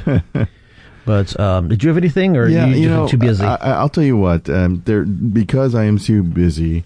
Uh, there are two things that I do recommend, and uh, one of my I was telling you about earlier is to get some exercise. Um, Yep. Uh, it, it it helps with your not only your your body but your mind. Yeah. Um, so- Canvassing, you could do that. yeah. Um, for for me, I had missed the gym for a couple of weeks, and those last three days, I've been able to get back in, and it's really helped um, to relieve some stresses and to uh, settle things. And then the other thing is to get some sleep. yeah, yeah, yeah. Yeah. bur- burn the adrenal and the cortisol. Yeah, yeah. You're not getting much sleep though these days. Let's face it, right? Sleeping shifts. Yeah, that's cool though. Can you? sl- You must be good at sleeping. Getting know, to I sleep was- I- really fast, I- right now. It's a light sleep because you're scared to death. You're not going to wake up. Yikes! You're yeah. What was it? Sleep is the sleep is the cousin of death. Well, you're doing the right thing. Sorry about your sleep. Yeah, You no. know that's the cost it's of a it. it's a short term deal, but you know, um, I'm I'm I'm uh, looking forward uh, to a time when we can get a little bit more sleep. But for right now, um, we're going to focus on this and, and do what we can to win. Fantastic. Awesome. Where can folks find out more about uh, your background, your platform, donate, all sorts of the usual stuff? At albertlee2020.com on Instagram, Twitter, and on Facebook as well. For Instagram, it's Albert Lee for Congress. For Twitter and Facebook, it is Albert Lee 2020. Excellent. And when is the primary again? The primary is May 19th, and this is really important. Uh, it is a closed primary, meaning you have to be a registered Democrat to actually have a, an opportunity to vote for a choice. Uh, the cutoff for that is April 28th. Yeah. So you need to register, register as a Democrat. Yes, for some of you, you need to hold your nose and register as a Democrat uh, in order to get the vo- in order to get a choice. Because quite frankly, whoever wins in no- uh, in in May goes on to win in November because this is an eighty percent plus Democratic district. Yeah. So just register as a Democrat, y'all. It, it's yeah. At some point, it's party registration is such an odd thing because it's you know you know it's it, we again we moralize it so much. It's like no, it's just you you check a box and it allows you to to vote in like the important you know the, yeah. If the you don't further thing. register, you can't do anything. Yeah. You know what I mean? And You can always unregister afterwards. Yeah. Yeah. Just set a, a calendar reminder, and you're you're good to go. So yeah, that's so uh, check that one out, folks. Uh, Garrett, you have an- uh, any um, any anything you want to uh, plug or uh, tell folks at? Uh, well, I guess uh, you know, my I have a group that plays here in Portland at the Landmark Saloon every third Tuesday of the month. Uh, but You guys, no, have, you guys have a name yet, or this new one we just we just arrived at a name. We're called Western Supply Company. Um, and yeah, we play every third Tuesday at the Landmark. Excellent. It's fun. It's country music of all you know eras and whatnot. So if you like that sort of thing, come down because we there's no cover, so we need your tips to get paid. Excellent, Albert. Are there any events coming up in this? This will go up within. Hopefully, I can get this up within a week's time. Is there any like big events coming up in the next couple few weeks? Yeah, so I mean, at the end of this week, we have a benefit concert um, at the Kelly's Olympian. Uh, what day? Uh, that is on the 29th. It's a fundraising concert. It's going to be a, a duo, Paige Kreisman and Albert Lee. Cool. Uh, so that's at the Olympian. I think that one starts at 8 on Friday. Uh, that's a Saturday night. Um, in addition to that, we are always doing lots of canvassing, especially on the weekends. Um, I've got an event um, with uh, the Black Community of Portland later on on Sunday. I'm flipping through here. Um, just a lot of um, a lot of canvassing events. So you can you can find most of the things online uh, at Albert Lee 2020. If you go to the Get Involved page, uh, you'll see a calendar of events and plug and play from there. Awesome. Yeah, folks, get involved. Check it out. Oh yeah, and then there's going to be another Young Turks uh, interview coming up. So we did one for the damage report. We're going to do another one for the conversation. I think that's going to be on the 12th. Who's the guy? Is that is the conversation? Is that Anna's show or? Yeah, I think Okay. so. John, Jan, yeah, John does the damage report. No, all you do is get get interviewed by Emma, and you have the trifecta. Well, Emma was supposed to sit in today, uh, this morning, at the uh, damage report show, but Oh, that's too bad. uh, yeah, Emma's fun. but uh, yeah. So uh, yeah, I, just take a look on the on, on online, and things are updated on a regular basis there. Gotcha. Yeah. All right, and that uh, well, thank Oh, we all. do have one big thing coming up, but I can't really talk about that just yet. Yeah. Gotcha. Yeah. But So- we talked a bit about it. It's going to be pretty cool. awesome, excellent. Well, then that is uh, once again. Thank you all for coming out tonight. Uh, thank you, uh, folks listening in. Thank you for uh, devoting your time. Um, this has been a good chunk of an episode, and um, yeah, uh, for if uh, once again uh, we the, our show is entirely um, entirely uh, listener uh, listener funded. If you'd like to help us make more of these, check us out at patreon.com slash giving the mic. Once again, uh, you know, join up with us on Facebook and Twitter at giving the mic. Um, yeah, uh, let's see. That's uh, if, if any questions, comments, uh, tips for good Korean places to eat in town, please contact us at givethemic at gmail.com. And I and once again, thanks to the mysterious breakfast cerealer for our theme song. Uh, all right, on behalf of myself and the cats and Garrett and Albert, uh, you guys have any final words or No, I guess vote for Albert. yeah? Please do. All right, uh, there you go. Uh, thanks a lot, folks, and good night.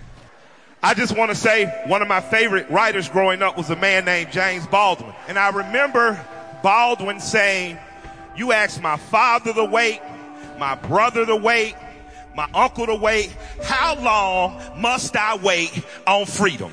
How long must I wait on rights and equality and liberty? And as a black child, that resonated with me because I knew I'd been denied and I personalized that. But as I grew, I started to understand poor white people have been denied. Women have been denied. Gays and lesbians, transgender people been denied. Immigrant children been denied. Everybody outside of that 1% has been denied. So I want you to take a few seconds to look to your left and look to your right. Look to your neighbor and say, neighbor, the time is now. There are more of us. We're stronger. We will wait no longer. The time is now. When you go to that booth next year, I need you to carry in that booth the memory of this room. Black, white, straight, gay, men, female. We are together. We are united. Our time is right now. We will not wait four more years. We will not wait 20 more years. We will not wait two more presidents. We will not wait three more presidents. The time is now. The time is not in the future. The time is not some abstract time. The time is not something that might be. The time ain't something that could be. The time ain't nothing that should be, that would be. It ain't tomorrow. It ain't the day after. It ain't coming next week. The time is. The time is. The time is. The time is. Senator Bernard Sanders will be the next president of the United States of America. Thank you.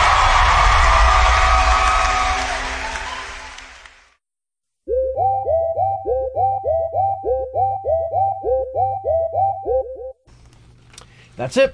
Well, that was a You like nice Korean food? time. What's that? Do you like Korean food? yes. I wish I learned how. I wish I knew how to cook it. So I, I did vegetarianism for since the uh, climate emergency in September. I just gave it up because I can't do it.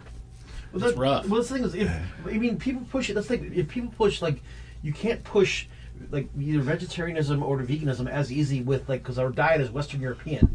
If you go, if you base But it here's the on thing. like Japanese and Korean, it's a hell of a lot easier. No, it isn't. Korean food is all. It's got all everything in Korean food has got some kind of uh, animal in it. Oh, Yeah. well, shit. I mean, every kimchi has got uh, fish sauce. Oh yeah, fish sauce. Yeah, every every everything in Korean food has got some kind of animal in it.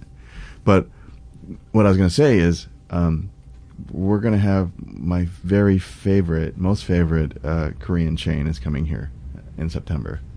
Which one? Bonchon. Oh, the um um um. Bonchon. Shit. Yeah, the um Yeah, the, the fried chicken like I've even heard about this a little bit. Yeah, Bonchon is so fucking good. it's so fucking good. and it's a chain like it's in a, it's, a, Korea. it's an international chain. Okay. That's yeah. That's the one thing I miss from, at least in southeastern from south southeastern Michigan to here is in Portland. We do not we well. I mean, we have more of them than we did when I first moved here, but no. Kor- Uh, too too few Korean joints. They're all in Beaverton. Yeah, too few uh, like uh, Greek delis in Coney Islands. Yeah,